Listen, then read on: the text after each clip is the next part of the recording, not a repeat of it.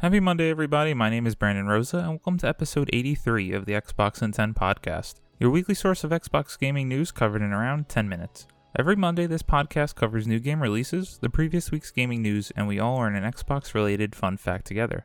This show is on YouTube and podcast services around the world, so please subscribe on your favorite and leave a review. Xboxin10.com, no numbers, is your quick source for links to all of our podcast destinations and social media profiles, which you can follow at Xboxin10. The big game released last week was PBA Pro Bowling 2021, and the only two games coming out this week include Back to Belt and Star Child. The Xbox games with gold for January were announced, and these games include Little Nightmares, available from January 1st to the 31st on Xbox One, Dead Rising, available from January 16th to February 15th on Xbox One, The King of Fighters 8, available from January 1st to the 15th from Xbox 360, playable on Xbox One, and Breakdown from the original Xbox, available from January 16th to the 31st, playable on Xbox One. Now, on to last week's biggest news stories, and on a very slow news week, we have four to cover this week. Number one, Microsoft Flight Simulator Virtual Reality Update available now. This is by Jorg Neumann, head of Microsoft Flight Simulator, over on Xbox Wire. Microsoft Flight Simulator was built from the ground up to achieve three key goals realism, accuracy, and authenticity of flight. Today, we are excited to share that virtual reality for Microsoft Flight Simulator is now available on your favorite VR headset for PC, offering simmers the deepest and most immersive virtual flight experience in the new simulator series to date. The Flight Sim community has been a very active, insightful partner in shaping how the team approached VR and continues to be a critical partner in our continued development as we make further improvements and add new features to the simulation. Adding VR to Microsoft Flight Simulator was a direct result of community feedback, and we look forward to continued involvement in the future of the franchise with us. Our goal is to make this update accessible to as many VR players as possible. To achieve this goal, we have worked to make this free update compatible across a wide range of supported devices, including most Windows mixed reality headsets, including the HP Reverb G2, Oculus, Valve, and HTC headsets. To access VR, make sure you have downloaded the latest update for Microsoft Flight Simulator. I played a little bit of this game when it first came out just to see how breathtaking it was, and it really was. I'm not much of a simulation gamer myself, but it is cool to check out the tech, especially since it's free with Xbox Game Pass. I'm probably going to give it a go in VR just to see how amazing it is, and I look forward to giving this game another go when the Series X release comes out in 2021. Number 2, Minecraft Dungeons' chilliest and thrilliest event is now live. Vikki Blake at Eurogamer writes, Minecraft Dungeons' latest event is now live, offering six winter themed trails from now until the end of the year. It also introduces three new collectibles and two new trial modifiers, which includes a changing number of chests, artifact cooldown changes, and the ominous sounding invisible mobs. Mojang also announced recently a new season pass for Minecraft Dungeons, which will contain four additional DLC packs on top of the two already launched. As Tom explained at the time, the enjoyable Diablo-lite spin off first arrived earlier this year and quickly added two extra packs Jungle Awakens and Creeping Winter, which you can buy separately or with a Hero Pass. I wanted to highlight this news story as I've been enjoying Minecraft Dungeons via Project xCloud on my phone. It's a fun, thrilling game and I like to pop in and pop out. For anyone that is continuing to play this game or needs an excuse to come back, a new event should do it for you. Number 3. Call of Duty Warzone's new gun is also a working 80s tape deck. Austen Goslin at Polygon writes, Call of Duty Warzone and Black Ops Cold War's first season just started last week, and along with all the other content this season brought, it also included new cosmetics for players to collect. For Season 1, those cosmetics include a few Masterwork skins, which in Black Ops 4 were some of Treyarch's most elaborate and goofy designs. Treyarch teased Mastercraft skins earlier this year, but thanks to Call of Duty data miners, we know now that the first few Mastercraft skins will be and what they'll look like.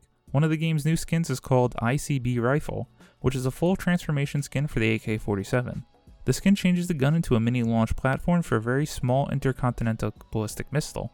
The tiny ICBM strapped to the top even fires its rockets like it's about to launch when you reload the weapon.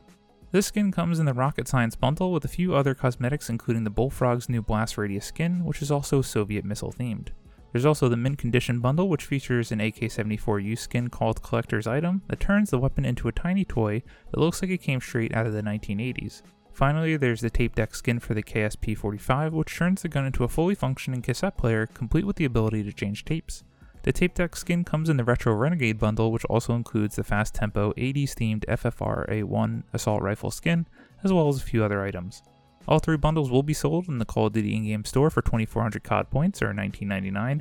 None of these bundles have hit the game store just yet, but each one should make it there before the season 1 is over, all of the skins in each bundle will be usable in both Call of Duty Warzone and Black Ops Cold War. It's really cool to check out some of the videos that have been posted and leaked of these new skins and how they look when operating weapons. I've been loving my time with Call of Duty Warzone and even grinding out some weapons in the Black Ops Cold War multiplayer. And number 4, Cyberpunk 2077 sold over 13 million copies as of December 20th despite refunds. Adam Bankhurst at IGN writes, CD Projekt Red has confirmed that it has sold through over 13 million copies of Cyberpunk 2077 as of December 20th, even with most refund requests factored in. Announced by CD Projekt Red, this number included all retail and digital sales across all hardware platforms and has accounted for all refunds submitted by both brick and mortar stores and digital storefronts, except for those submitted directly to CD Projekt Red. Quote, this figure represents the estimated volume of retail sales across all hardware platforms, factoring in returns submitted by retail clients and brick and mortar as well as digital storefronts, i.e., the sell through figure, less all refund requests emailed directly to the company by the publication date of this report and the framework of the Help Me Refund campaign CD Projekt Red wrote. CD Projekt Red chose to disclose this information in the way due to the potential impact on investment related decisions. Cyberpunk 2077 launched on December 10th and has already sold 8 million copies and recouped all of its marketing and development costs before it was released. The refunds were in part due to the major performance and technical issues players had with Cyberpunk 2077, especially on the base Xbox One and PS4 units. This led to CD Projekt Red, Sony, and Microsoft all allowing for refunds above and beyond what is normally allowed. Furthermore, Sony removed Cyberpunk 2077 from the PlayStation Store indefinitely. While I know there's a good game in Cyberpunk 2077 somewhere, and especially on PC, story kind of bums me out because I really just want to play this game and all the glory that they promised. I got my refund and I'm waiting to see what this game turns into after a number of big patches and updates to make this game more stable, and on the promise that they showed in all their marketing over the past few months and years. As always, we end our show with a fun fact about Xbox, and this one is going to be about Microsoft Flight Simulator. Credit to Wikipedia.com.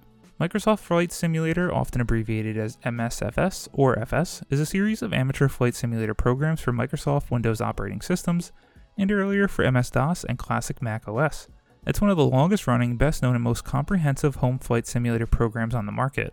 It was an early product in the Microsoft application portfolio and differed significantly from Microsoft's other software which was largely business oriented. At 38 years old, it is the longest running software product line for Microsoft, predating Windows by three years. Microsoft Flight Simulator is one of the longest running PC video game series of all time. I always knew this was a very long running series, but I did not know that it actually predates Windows. Pretty cool fun fact if I do say so myself. Thank you all for listening to the Xbox in 10 podcast, your weekly source of Xbox gaming news covered in around 10 minutes. If you like the show, please subscribe on your favorite podcast service, share with your friends, leave a review, and follow on all social media at Xbox in 10. This past week, I haven't really dived deep into anything. I've continued to play Call of Duty Warzone, Call of Duty Black Ops Cold War, and Minecraft Dungeons via Project xCloud, enjoying all three big time. My name is Brandon Rosa. I hope you all had a great holiday. You can follow me on Xbox at Brosa93. Have a great week, stay safe, and keep on gaming.